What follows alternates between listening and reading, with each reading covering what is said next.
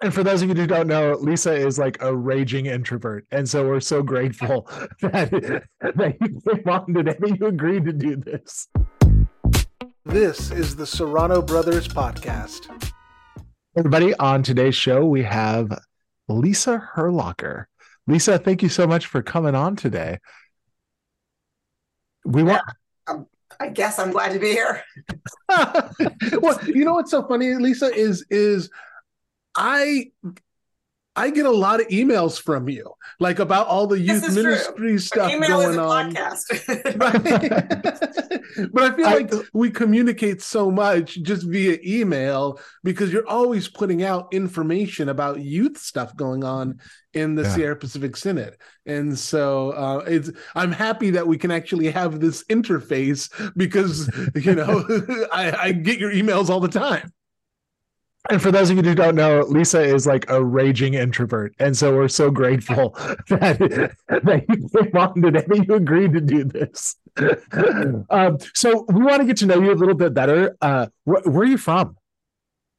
um, I grew up in Santa Cruz, uh, Oh. so I'm native to the Sierra Pacific Synod. Um, and uh, professional things, life took me to um, first to Fairfield and then to uh, Rocklin, so east of Sacramento. We, my husband and I, and family raised raised the family there. We've lived here 32 years now. So um, yeah, it's that's kind of where I am now, and what you know where I who I am, I guess. But I really miss the beach and and the ocean and all that stuff. So anytime I get a chance to go to Mount Cross, I make sure there's time to also run into town and do something. That's Like, cool. We are from San Diego, and and so there is something about uh beach people needing to return right to to just look at the even water. The water's too cold, but just looking at it is how you know. Absolutely, uh, in- Absolutely. In fact, every time I go, and it's not like the bay; it's different. Like going out to the to the ocean is different than Yeah. like being in the bay. And so, um, I'm glad that you still have that beach girl inside of you. You know. do, you, do you have any like favorite childhood memory from from growing up in Santa Cruz?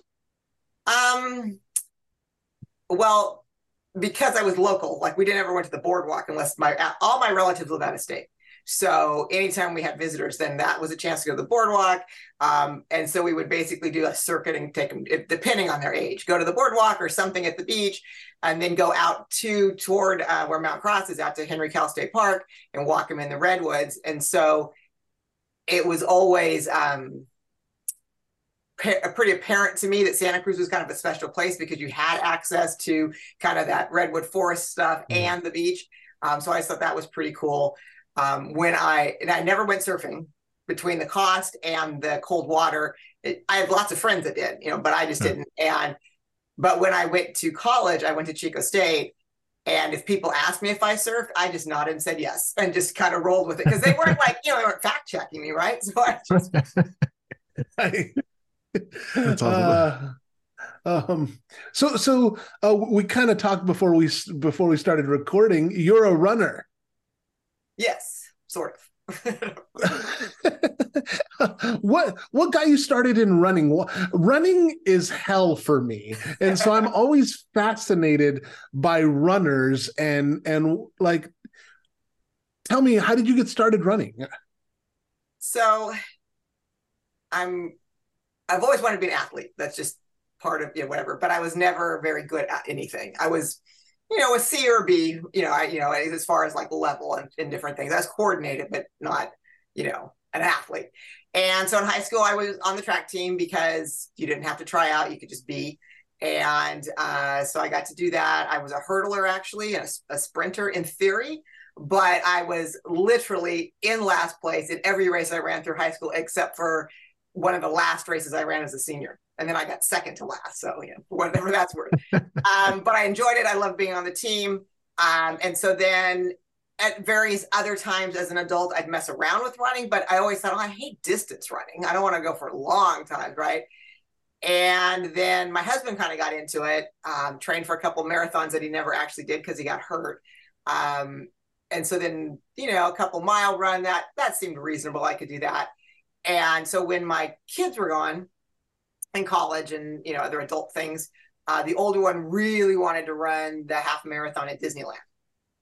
And my husband was actually working out of state at the time, so he was gone like every couple of weeks. He was gone for like two weeks. So I thought, well, I could do this. You know, if I pay this money and you know, I'll, I'll train for that. And so me and my daughter, and she was down in Southern California. She was at CLU at the time. Um, so she was training on her own. I was doing my thing. And I'm a morning person, so rolling out of bed and doing that wasn't that hard. Um, and so then I survived that, and I felt kind of good about myself because I could do it, right? And um, so I just kind of got into it and just kind of stuck with it because then it was like because that was I was almost 50 at that point. So it was like, well, if other old people can do this, I guess I can do it. And so then eventually I did call myself a runner and then kind of feel like, yeah, I'm kind of athletic now. So so you know, it's just it's and now it's kind of, yeah, you better just keep doing this as long as you can for just health reasons and stuff like that. And it That's sounds that's really. Do you do? Do you still do? Are you still doing like half marathons or five, Yeah, ten so- ks? So I do. Um, I did several at Disneyland, and the last three that I think I did there, they had something called the Double Dare. So you ran a 10k on Saturday, and then the half marathon on Sunday. And of course, I was at Disneyland too. So then I was like in the park, but trying to really mostly sit, but that's hard. Um, then they stopped doing them, but I kept. There's a local one in Sacramento that's um, flat, like along the river. It's really, you know, and so that's in the spring. So I was doing, I was doing both of those for a couple of years, um, and then kept. I've been continuing to do that one, and that organization, like during the pandemic, they had other kinds of challenges you could do. So you could get, you know, s- s- not not so much that you were staying in training, but at least staying in shape. So Hmm. done a lot of virtual stuff in the last few years. That's really cool. Yeah, thanks. That's cool. Do you have any other hobbies or anything that you that you're involved in? Um, do a lot of gardening in my, you know, yard work, kind of gardening in my yard, and then um, photography and uh, reading as much as I can too, uh, which Mhm. shouldn't be surprising for an introvert. But um, at, one point, I was like, all right, this is what I'm going to do. I, I need to make sure that every day I go outside and read for like half an hour. And then that way I got sunshine and I got, you know, and kind of hit all the buttons. So I just set a timer, go out for like 30 minutes and make sure that happens almost every day. What, what kind of books are you into? Um, I try to flip flop between uh, nonfiction and fiction. Um, I my uh, college degrees are in history. I've got a master's in history, and uh, so I read a lot of that sort of thing. I've been trying to read more. Um, so I focused on like African American history and uh, women's history. So then now I'm trying to round that out with more, you know, some other ethnic groups. So I just read a couple of decent histories of um, like overall U.S. history, but from the perspective um, of um, well, I guess from Mexico. I mean, it's they're not written by Mexicans necessarily, but they're um, the idea being that that we we often look at U.S. history from East Coast to West Coast, and this Mhm. was looking at it from South to North. So Oh, interesting. yeah. So and it was and it was Yeah. uh, so I've read a couple kind of along those lines of like remembering you know Latinos have been here forever, right? So how do we you know incorporate that and you know and then Native Americans same kind of thing because it's hard to find general histories like that. So when I do, I try to grab them and read them. Um, so that that that sort of thing in kind of 20th century kind of stuff. Um, so then fiction, it's kind of I guess it's called realism, just you know, just stories. Um, a little bit of sci-fi, a little in fantasy stuff, but not a lot. Um, so mostly like historical fiction and just straight up kind of fiction. I don't, I, you know. I'm I'm reading a book right now on in Latin American history called Open the Veins of Latin America. ooh, and it's basically from the perspective of um th- that Latin America has been uh, exploited so much, you know, first for gold and silver, and then for copper, and then for just kind of all, all of the natural resources, oil, and kind of from that perspective of like what that kind of exploitation has done to Latin America from colonial powers. Uh, it's a really fascinating book, uh, and I recommend it to you if you're if Yeah, you're kind of in the Latin American uh, Sure, shoot that history world right I, now. I had a I don't know what class it was in that, that I took, but in at Chico, I took some class for the one of the books we read was they went through each almost every country in Latin America and looked at the colonialism piece of it. Um, and but this was like and kind of like the 60s and 50s 60s and 70s and what was going on with revolution and some of that kind of stuff. But of course you can't keep every book from college so that went somewhere i lost track of somewhere. Because it'd be good to look back on oh here's my chapter on argentina. What exactly was pinochet? You know when it comes up in something but that's Chile. But anyway um uh yeah yeah that that's i'm just trying to be more um well-rounded in, in the different you know ethnic groups that I'm looking at or whatever and see you know and looking at it from a positive contribution right I don't I, yeah. course, right. immigration itself has always fascinated me because my mm-hmm. dad's parents are immigrants and but then but they were white and so then they would have obvious prejudices and I'm like especially like in their case the Native American reservation that was near them and I'm like what are you doing they've been here before you why are you talking like that you know as, as a little I was like, yeah. you people make no sense. you know? and so that piece of immigration policy and stuff makes no sense to me. Um, and so, like the current border stuff, I'm just like, come on, sit in a room, fight this out, and come up with a plan that's not hurting people. You know? Right? Yeah, so, yeah, yeah. That's cool. That's that's cool that you do that. Uh, do you have a okay I would let like just uh, uh, you work for the church obviously right do you have any like spiritual disciplines that you love no, no. um i am not good at like contemplative stuff mm-hmm. uh, just can't uh, can't uh can't get into that um i do i I was raised by people who literally still to this day spend probably two or three hours doing devotional things. So we mm-hmm. always had devotions at breakfast before school. Um, wow. Including some years, for some reason, we like would sing a hymn, and these were all Lutherans. This was not some. oh, know, really? Yeah, and uh, but my mom was just it was part of what she thought it needed to be to be a good parent and and my sister and i understood that that was weird but we rolled with it and you know and um so i have a really solid kind of bible background but my mother would be appalled to know that i don't pick it up and read it devotionally every day uh, you know that kind of thing um i really like church music mm. but not like I wouldn't listen to a Christian radio station kind of thing. You know, it's it mm-hmm. needs to mm-hmm. it's more of the stuff you hear on a Sunday morning or whatever, not you know, or the newer kinds of um, people that are that are doing that. Um, but totally. I try to lean more to like Lutheran singers and Lutheran stuff because then that way I can trust the theology a little bit better. Mm-hmm. Um, so I don't have anything that's really consistent, like you know, if, if that makes sense. No, that totally makes sense. Do you do you go to worship every Sunday? Pretty much. And so I mean, so there's that, right? Yeah, there's that piece. And and when I was more actively engaged with or when we had teenagers and I was doing youth ministries, you know, very you know specifically then then i would obviously be looking at more stuff that you know bible reading and study guides and things like that um, and then the but like uh, uh, during the pandemic when we didn't have a pastor we had a couple of kids that were in sixth grade and that's when we typically started confirmation so i mm-hmm. just said hey let's just meet in my backyard and talk about the bible and at least get you that basic stuff that i know i can do and then hopefully we have a pastor that can hit the theology better than I can do. But then we lost one of those kids. And so then it was one person. So then I still had to go to confirmation because the new pastor did, not want to just be her and the one kid. So, right. so then I still had to contribute, you know, but that was okay. I mean, I, I had done confirmation with our old pastor. So.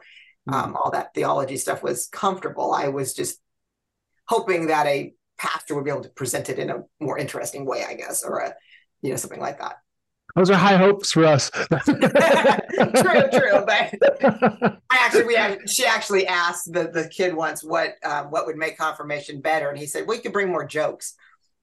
And, yeah. and, and then he's like, because like she does, because he's known me my whole life. So then he's like saying I'm a comedian. oh, funny. That's awesome. Uh, what, what what congregation are you part of right now? So I'm at Bethel in Roseville. Okay. Um, it's smallish. I, I when I talk to people in in California, it's uh, you could call it small. In the greater ELCA, you would call it tiny. So we worship mm-hmm. about forty on a Sunday. If everyone showed up, we'd have about mm, eighty, and then there's probably about hundred, you know, actually on the rolls.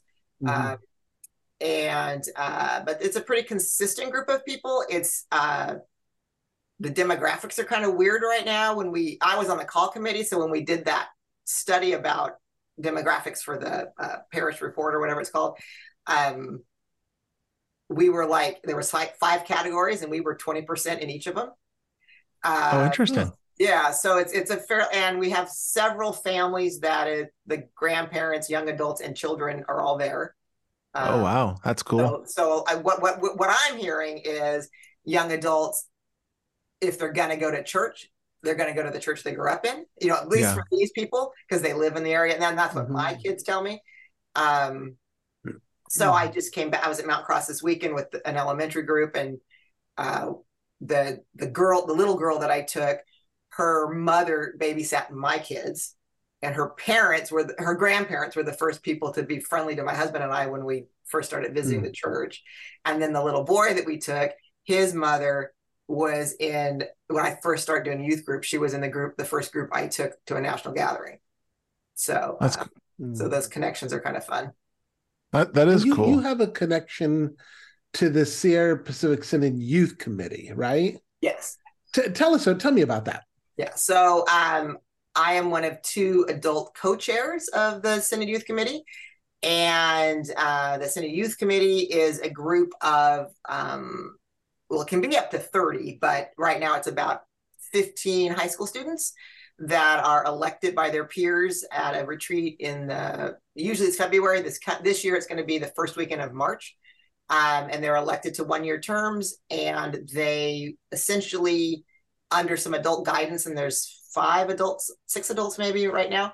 Um, they plan and implement retreats, and so we post pandemic because of kind of that drag where there's um, less of the retained knowledge like cultural re- retention for the for the high school kids to understand they don't have the peers teaching them how to do this in the same way other groups did we've had um, between that and some other things, we've had to clump the last two years the elementary and middle school retreats together, which is actually mm. has ha- been helpful for some families because then they can bring their third grader and their seventh grader or something, and and it's easier for for the kids to kind of come if they don't know anyone.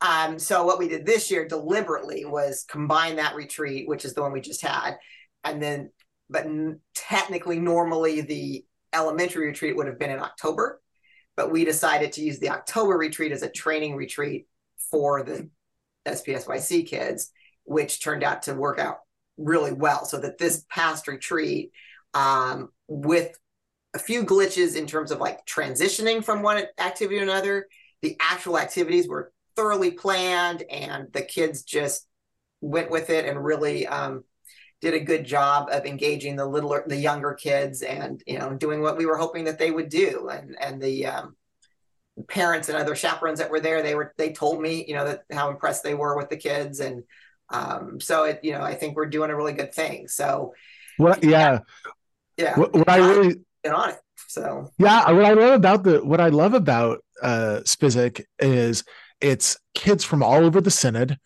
you get i mean it is a diverse group of people uh, of kids who uh, are deciding to it's it's it's almost like leadership training for them right like you you they're taught how to be leaders in this group to lead these things and and that comes with all kinds of good i think helpful dynamics that they have to learn mm-hmm. uh, and responsibilities that they're given uh, and so I, I just that, that was one of the really the when I was on the the leadership team with Spizik, I really loved that, you know, because it's uh you know the kids are uh, they're also taught how to grind a little bit you know yeah. uh and and because doing a retreat you're on 14 16 funny. hours a day you know yeah one of them i use that phrase okay on friday night i said so tomorrow you're going to be on and blah blah blah and one kid says what exactly does that mean and i said well it means that you know and uh, what was interesting was at our meeting at uh, after everything was, you know, like after the campers went to bed, and I, we had a meeting with the Spizik kids to make sure that we were ready for Sunday morning. Um, and so a couple of the other adults were pointing out some stuff they'd seen, good and bad, and whatever. And then one of the teenagers says, "We also need to talk about this."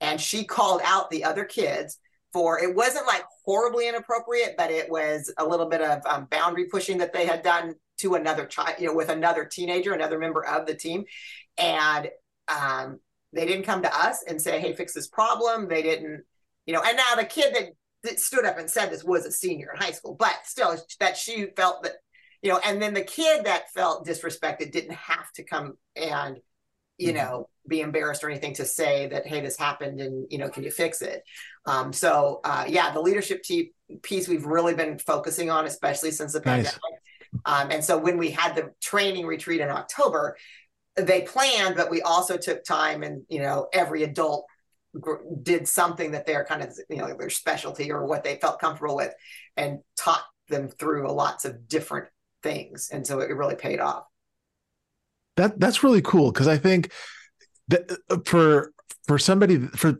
group that age to be able to self-regulate and to say hey you pushed a boundary and we need to we need to figure this out to actually engage that person dude like you know uh what the, the bible tells us to do is like approach the person directly right, right. and and have some self-regulation about that man that's that's cool because it's so it would be so easy just to run to the leadership to adults and go hey this person did this thing you take care of it so they don't have to feel uncomfortable right. uh yeah, that's really cool uh yeah. thanks for sharing that uh, uh, do you uh okay let's let's talk about the national youth gathering yep. um national youth gathering is happening july 17th through the 19th right 16th. uh it's the 16th through the night. I know that because it's my anniversary. My husband's thrilled that I'll be gone.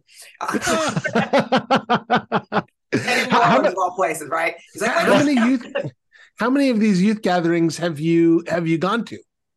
Um, I started in 2003, so whatever count the you know three years since then except for the one that got canceled so 3 6 9 12 15 18 is 6 so this will be the seventh because there was the one that you know I got lost. Wow.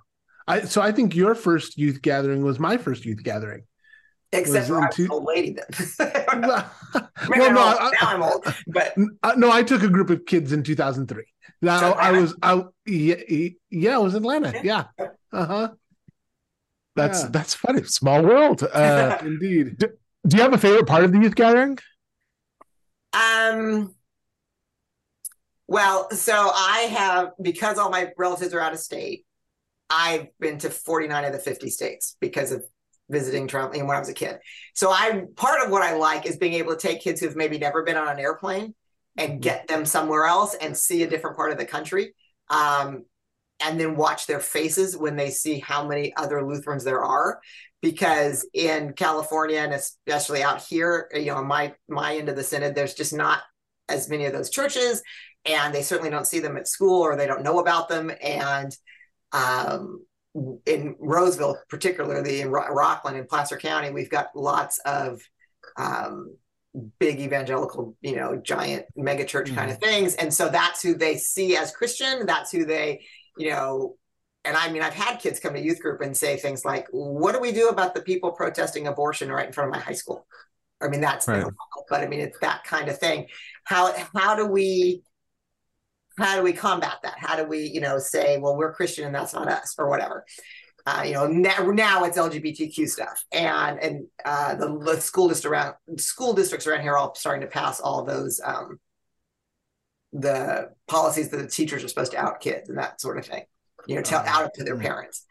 Um, and so these kids are like, but that's not us. And so right. the youth gathering gets them in a space where we can have conversations about this is um, this is a place where you can a safe space to have these conversations but also understand that not you're not isolated in what you're learning at church or what you're feeling about jesus or whatever because all these people are more or less on the same page as you and um, so it's cool to just see them kind of interact in that space and hear these different speakers and I think the gathering does a good job of um, oh, what's the word? Like learning styles, so that you can bring, say, a group of six kids, and each of them comes in obviously with their own stories and their own faith background and stuff, but different ways of approaching life. And the gathering has so many things happening which is why it's exhausting and overwhelming sometimes. But it's also you can plug a kid into different things, right? And so uh, when I went to the 20, what was that, 2012 one in New Orleans, by the end, the two super introverted kids who happened to be senior girls and one of whom was mine were kind of done with the whole thing. I mean, they were, mm. they liked it. They were, they, and they weren't like pushing back against doing things. But when the main stage stuff was done that night, then they brought on some, I think it was Skillet, some Christian, yeah. but it was really loud. Like it wasn't um, uh-huh. mixed right and whatever. And they're like, we can't do this. And so I just pulled all the kids and you know, we went back and we did a, you know, group team building thing back in the hotel. But, you know, being able to recognize that not every kid you take is going to love the band that's on stage, but they mm. might really get like my other daughter really got something out of a couple of the speakers, which mm-hmm. You would think might be weird for a high school kid, right? That that the you know, but yeah. if they're engaging enough, these kids are gonna gonna look at that. So I really like that piece of it, and just the chance to be with the youth group in a different space too. So all, yeah. all those things. So, so you take kids, but also you you are involved somehow at the synodical level for the Sierra Pacific Synod. How are you involved at that level? So this year they changed the name. I'm not sure I like it, but the name is Gatherings uh, Gathering Synod Champions, and every synod has a champion. Um, in the past, it was coordinator. And uh, so for the 20, what was it? The 2009 gap, the first New Orleans one, the most re- with that set where they did it two years in a row. Um, I was asked to do this job, and it's basically uh, logistical coordination kind of stuff.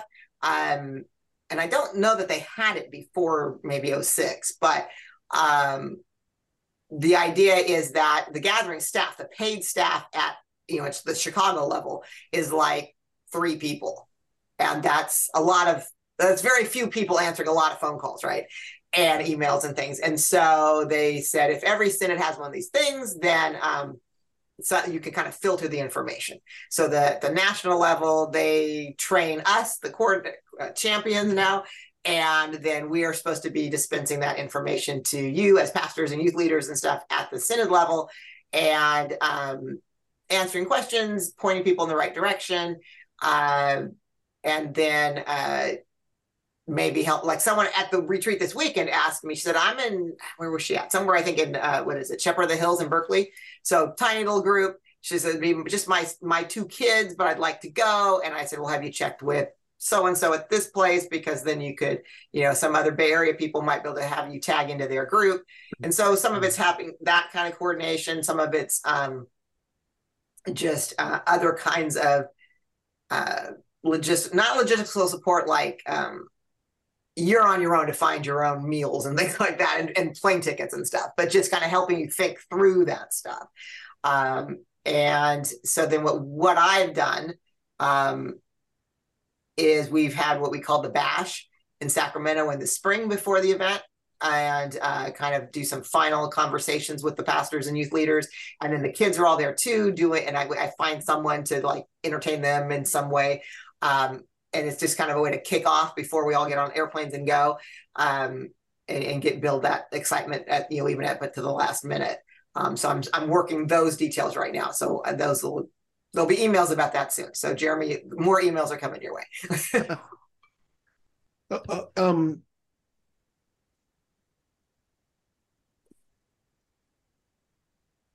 what do you got josh? Because I, I have like specific questions about the youth gathering uh, no, I think you can ask some some specific questions. All right, so so like, are they putting us all in, in as the synod in the same hotel this year or this time? No, and that's disappointing to me because yeah, it's okay. Well, because it's helpful for synods like us that have lots of little churches. It's a good way to share chaperones and that sort of thing. Yeah. Um, and so, and like last, like in Houston, I don't, I didn't have anyone at my church. I took my nephew from Truckee, and then we met the Reno kids there, and then mm-hmm. I use their male chaperone from in their boys for my nephew to have a room and that sort of thing. Um, so that makes it a little bit trickier. And I know one of you or maybe both of you went in a group last time with several churches? Not last time, but in Houston. In Uh, I- Houston, yeah, we Josh. with yeah we went with Yeah. we went with i think i think it was two churches that that Right. that we took and so which which made it super awesome to be able to uh uh you know share chaperones and stuff Right. like that and and and there was a little more synergy with the kids rather than just a couple kids from me, Yeah, kids and so that's still possible. It's just an extra step in the registration. Um, but if you if we're all in the same hotel, it would make it a little bit nicer, especially when the room assignments come out. And then you got oh wait, I've got you're not I'm one short bed because they gave me this weird weirdly configured room or whatever. So you can still go and and hook up with other congregations. And I have one high school student now at Bethel, but could not convince him because it was only one to join up with anyone. You know, there was a couple of local churches here that were willing to take him on, but um, if if you do that, then what they ask you to do is you pick one leader to be the the main person, and but then when you register, there's a space to put in the synod IDs of the other kids, um, so that the gathering knows that someone came from Bethel or from wherever, even if that's not on the like the main line. But I guess they think because Louis, not Louisiana, but New Orleans is relatively compact and lots of hotels because it's a tourist centric city. Um, that it's for from their end, probably it's less of a headache to kind of just put people where they fit rather than trying to put this size synod here and that size synod there. Um, and everything between the super is between the superdome and the convention center and that's like a mile. So which isn't fun in humidity don't get me wrong but it's not bad. And so um, i think they're just thinking that they can it's just for from their end that maybe that's a little bit easier. And there may be other synods that don't like being all together. Maybe it's just us out here that like it yeah is is there any like common questions that you're getting like what's the most common questions you're getting from folks um, well that's what's weird i'm not getting questions i'm not getting i mean i know people are getting the emails because Oh. they're not bouncing but okay. I when we went to Synod Assembly, that was the opening day for registration. That that Friday, the Synod Assembly. Mhm. I did not know if anyone was even ready to register at that point. Um, Yeah. Then Pastor Gabby from um, Advent in Citrus Heights, so up near me, grabbed me and said, "Hey, I just registered five kids and blah blah blah blah." And she wasn't even on my radar because they never send anyone. So I'm like, who are so there's probably other congregations doing that. And so when registrate when the um there was a early registration period. And so when that closed, they sent all the champions an Excel sheet of who's registered. And so that was a couple weeks ago. And at that point, six congregations from from our synod. Um, so like right now, so it's probably about 10, 15 by now, but people aren't telling me. Um, so if you're listening to this, please let me know. It's not that I need to hold your hand and help you through it, but it's it, it's good for me to know because then I don't have to spam you if you're not going. I don't have to keep sending you emails. Right. Uh, you know, and what? so i was gonna say so jeremy and i are registered together Right, exactly. uh, So, Yeah. so yeah, so so um yeah, they'll eventually let me know, but I'd rather know ahead of time so I can check in with people and make sure that they um um know what's going on. And if we're gonna do something like an event in at St. John's in Sacramento in April, I want to make sure everyone knows about it in plenty of time Right. on that. And for that's- sure um, so the questions I am getting are things like, we only have a couple kids, what should we do? Or um, basic things like, how do you figure out budgeting and some of that? Um, or a couple people wanted to know some very specific things about the registration process, some of which I couldn't answer because since I'm not registering anyone, I couldn't get in to see their questions. Hmm. But they gave um, they gave a sample of things, so I figured I said just follow those directions, and that should get you to you know, and then let me know. Um, but yeah, some people are more nervous about you know online forms and stuff. Um, the other thing that they've done this year, which is maybe why I'm not getting as many questions, is there's a uh, online portal to something called GLearn, and Okay. you can get into that once you I guess I well I think before even if you before you registered even but you register for that the links are on the website and there are like training modules um, that are decent. And they're not long but they go through all the um, different things. So there's some stuff on there on like budgeting and um, group dynamics kinds of things that that sort of thing so there so maybe there's enough stuff out there that they're using the internet for that they don't need the need my role in the same way. Mm. Um, Yeah. The other reason that it would be helpful to know who's going is that what they did this time is they added a piece to my role that wasn't there before. So um, in the past, there, well, for years, we've had the Synod Day, the one day we're at the gathering, everyone gets together as a Synod and worships and hangs out, right? So they've done some stuff to actually make that a much better activity. So it won't be four hours of sitting on your butt on a hotel room floor and being super uncomfortable. They've shortened the time to gather together and then given us um, time to play scavenger hunt type games and go out into the city and explore. Oh, cool. Because apparently part of the feedback was we drag these kids to these places and we don't have time to actually explore the city. Yeah. You have to you have to be pretty deliberate about that. So they added to my role coordinating the Synod Day. Um, and so I don't have any information on what that looks like yet. They're still finalizing some of that, but I will need people who can, um, you know, maybe lead some music or um, lead worship in some way.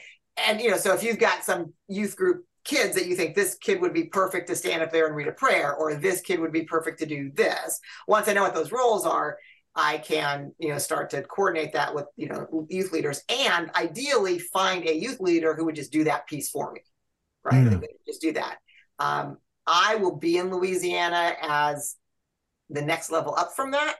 Uh, they tap me to basically, I'll sit in a hotel and be the liaison between the synods and the hotel so that if you show up for your synod day and the um, internet's not working right, then I can go find the right tech guy from the hotel to come and piece that together. So they tell me that they will make sure that whatever hotel they assign me is the Synod Pacific, Sierra Pacific one, so that I'm at least with our Synod for that. So That's cool. That's good. That's good. Um, it, it, you've been to New Orleans than before. Um, and my daughter went to grad school there too, so I've been there Oh. a few times. any stuff that you recommend that uh that uh we should absolutely do in New Orleans outside of the youth gathering? Um, I would wander down, not necessarily Bourbon Street, but wander into the French Quarter. Let them see that. You know, it's iconic, right? Um, if you've got the time, hop on a um, streetcar and go toward the Garden District, and there are some of the you know kind of iconic cemeteries out that way.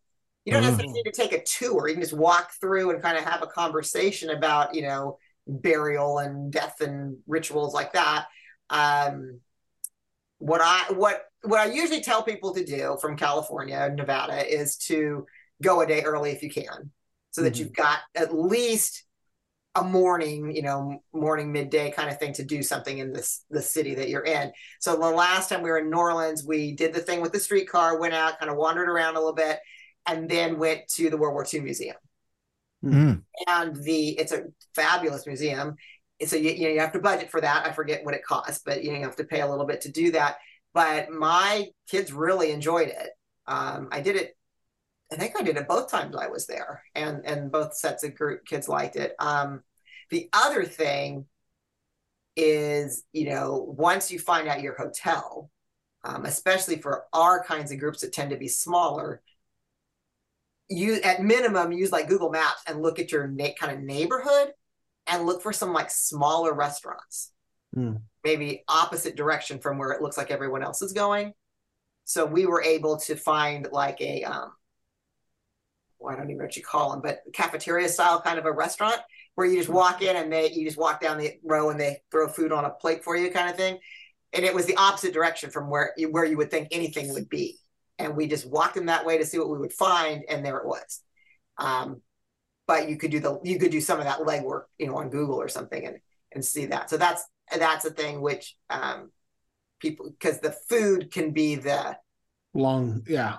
The scary part. And with New Orleans, kid, we had kids that were nervous about the food. Um, about like what they can eat. what they, yeah, is it going to be too spicy? Is it going to be too Oh, oh. weird? Is it going to be, you know, it's not hamburgers and hot dogs. And I, my husband went with us as a chaperone or an adult leader for both of those trips, but especially the first one because both our daughters were el- eligible to go, and he he lives to eat, and so he um that was his job He just went Yeah. out and he scouted things out. And so uh, he would take, he would just explain to them what it was, and you're going to try this, and uh, or at least try someone else's gumbo if you don't want to risk that and you just want grilled cheese or whatever. But we found ways to make all that work. Um, to this day, we make fun of one of these now young adults, like 30 year olds, uh, because she called her mother after we went to some to this cafeteria one in fact and all the kids were getting it was po' boys. It was just sandwiches or gumbo was it your only Uh-huh. option. But she didn't know what to get. Her family eats a very small limited menu. Uh-huh. and my daughter said well we can get this club sandwich one and that'll be safe. And so they split that and then she called this other girl called her mom and said i ate louisiana food today. I had a club sandwich. And she was very excited. And my daughter's like no no no that's not what that means Uh, That's funny. yeah. It is. Uh, So not every kid's going to eat, you know, shrimp and grits or something like that, but you'll get some of them. And and if you can do some stuff, I mean, there's plenty of Cajun food and that kind of stuff out this way too, right? So you could do some of that ahead of time and and keep some of those fears, uh, you know, kind of tamp down a little bit. But if you can kind of just have conversations about, especially in this case, we're going to a city that's known for its food. We're not going to McDonald's every day Yeah. that's where you'll see the Minnesotans. But you know, I'm not kidding. because it's easy, right? Here, take this ten dollars, go in there, get some food. Um, but we found it was just as easy to go to a restaurant because we were small. I mean, that does Yeah. change it budget wise, but um, and it wasn't that we didn't eat something like barbecue, but it, at least it was, and it's also supporting the local businesses too. We tried, Yeah. tried to you know go to those kind of places. super Did you uh, do a fan boat tour there? No, but if you could work that out, I would. You Okay, so the last time I went to New Orleans with a group of kids, I took, I think like 20 kids on a fan boat tour, and we saw uh, um, alligators out in the wild and snakes up in trees. And yeah. So yeah, that's was another good one. fabulous. Yeah, you could do Yeah. that. And I know uh, Hope in Fresno one time did a cooking class. They went like two days early, and so they Oh. did a cooking class. There is a museum across the river. I think. I think it's across the river now, somewhere close. A Mardi Gras museum, and you can go in and see all the floats. oh, that's cool. So, so there, there's some options. Um, the New Orleans, uh, what would you call that? The Tourism Bureau, the Chamber of Commerce, those kind of people. They have a really good website, and I think there's links to it directly from the Gathering website. Um, so Jared, didn't you eat alligator when you were there? absolutely, it was delicious. It tastes like chicken with a little bit of fish on it. yep, it's Like somebody breathed the word fish over it. That's how it tastes. the thing, the thing I really like, and I don't, I don't even exactly know what it is. It's called boudin. It's essentially it's sausage, but it's got like rice and meat and whatever in Oh, the yeah, yeah. casing. Um, and it's really good. Um, and it's funny because in this champions thing or somewhere on Facebook in some group I'm in, they asked you, what are you looking forward to eating in Louisiana? And everyone's saying gumbo and jambalaya. And I'm like, eh, boudin. You know, I'm trying to get something that sounds more authentic. And apparently the best places to get it is gas stations. Now, I'm not saying you have to do that, but that's what my husband swears by. That's funny. He, he worked, uh, he was there for Katrina. He worked there that whole school oh, year. oh. Whoa, and yeah, so yeah. he was there then, and then he's gone back for other jobs. And so he's, he feels he's an expert on these kinds of things. Well, thanks. Is there anything else that we should know about the, Um, the gathering? Yeah, what do you want people to know about the youth gathering? Here's your time. here's my time. So I would say a couple of things. One, the price has already gone up once. So you want to be, you, you have plenty of time to register. There's still plenty of spaces, but you want to move on that. Um, it will go up again on Valentine's Day. So hopefully you, but by then you're really going to be behind the eight ball because of planes, you know, plane tickets and stuff. Um, if you can swing it, the ELCA Youth Ministry Network has a yearly con- continuing ed event called the Extravaganza. And um, that's another hat I wear. I'm on the on the board. And this this year the extravaganza is in New Orleans. So depending on if when you register, if it's early enough, they'll get you you'll know your hotel by the time you're there. So then you can do some more exploring that way. But they'll also offer some um, workshops and stuff about the gathering if you have more questions or just an opportunity to hang out in the city, right? And, and explore it and look for things like airboat tours and and stuff like that. Um, so that's in January, uh, the January 18th to the 21st. So if you can swing that, that would be that's a good idea. Um, it's a great use of continuing ed money, but they also have some limited scholarships, or maybe you can just find someone that at least for this year wants to help send you there and get you there. Um, so I would I would really recommend doing that. Um, and then the other thing not to forget about is the kind of the add-on events, the the MYLE, which is the multicultural youth leadership um, event, mm. and oh, yeah. the table, which is the one that for the uh, kids with disabilities. And both of those are like the three days before the gathering, um, and they're kind of inclusive. Like it's 190 to register, but that covers room and board. But the first thousand people for the MYLE and the first 200 people for the table are free. Somebody gave wow. a huge donation. Wow! Wow! So you, get, so you read you. So even if you think uh, I didn't do that, maybe I'm too late. If you've got a kid that you think could go to that, you could still add tag that onto your registration. Um, it's either individual kids and a chaperone and, and you know an adult leader, or it's half of your congregation group. So if you're look, especially with the well, with the table, it's almost always going to be like a guardian and a kid because they often need the, the that adult. With the MYLE, it's um, for kids of color or kids whose first language is in English. And okay. um, so if you're looking at your group and saying, well, you know, we're a bunch of white Lutherans, but I do have this one, you know, Latino boy or whatever, then uh, you could send someone early with him and then they would just participate in the event there. Um, Very cool. Yeah, and there's details on the website about that and how to kind of you know maneuver that, or I can help you with some of that. Everyone I know that's taken kids to that has really enjoyed it, and every year they've gotten better at it as far as the leadership. So like um, this time they're very deliberate that the the planning team represents all the major ethnic groups that are in the ELCA. So they, hmm. they're hitting, making sure that those voices are heard in the planning and talking to like, I assume college age kind of kids, young adult age kids also. So what do you need as a, you know, Arab American Lutheran? What, what do you need to help you maneuver these white spaces or whatever? So that's all being um, worked through. So I, if you've got people that qualify, I recommend that. And then this year they're doing a young adult gathering. Uh, there was they got a lot of pushback when they canceled the last one, and so their way to kind of um, compensate for that is they they're going to have a parallel event. So the MYLE and table are before, but the young adult gathering is parallel to the to the youth gathering. So there'll be some overlap. Like I think they'll be in in the dome, they'll be in the Superdome, but in their own section. Um, but if you're 18 to 35 and want to go to another youth gathering, there at not as a volunteer, but just to go and participate. There is another way to do that. Um, that when you people register on their own, uh, but you could send several people from a congregation. But uh, and then when you get there, or you know, as they're getting names, they'll put them into people into cohorts so that the 18 year olds won't be with the 35 year olds. They'll you yeah. know kind of do that. And I assume they'll probably also have questions about um, you know married or not, parent or not, right? Because a you know a 20 year old could be a parent and they may have more in common with a 35 year old parent than with a 20 year old who's just in college right? So right, right. Uh, they'll be they'll work some of those angles um, and they'll do similar things. I think they'll have some service events and things like that to do as well. Um, but the young what's that the the young adult folk at the elca level they're planning that but it's parallel to the to the other gathering. Very cool. It's great well, um, we always end our interviews with 10 questions. Uh, and so uh, here we go. Uh, which food can you eat every day? Burritos. What's your favorite movie genre?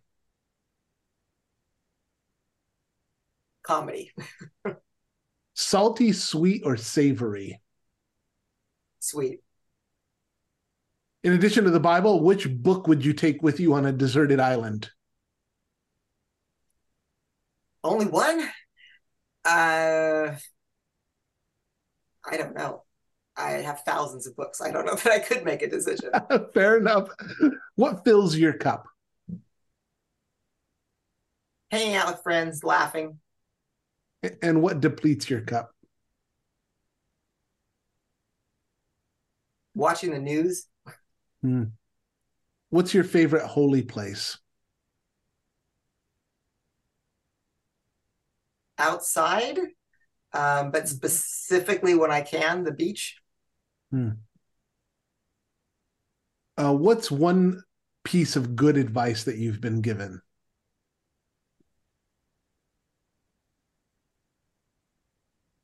To smile and to remember that everyone else has a story that could be just as weird as mine, and so that and that that's okay. Mm-hmm. Yeah. What does rest look like for you? Reading a book somewhere. And on that last day when you enter heaven, what do you hope God will say? Now you're gonna make me cry. Um, well done, good and faithful servant. I had a Mm. pastor that talked like that all the time when I was growing up. Hmm. Everybody, this has been Lisa Herlocker. Thank you so much for for joining us on this podcast. Thanks, guys. It was more fun than I thought. this has been the Serrano Brothers podcast. Thanks for listening.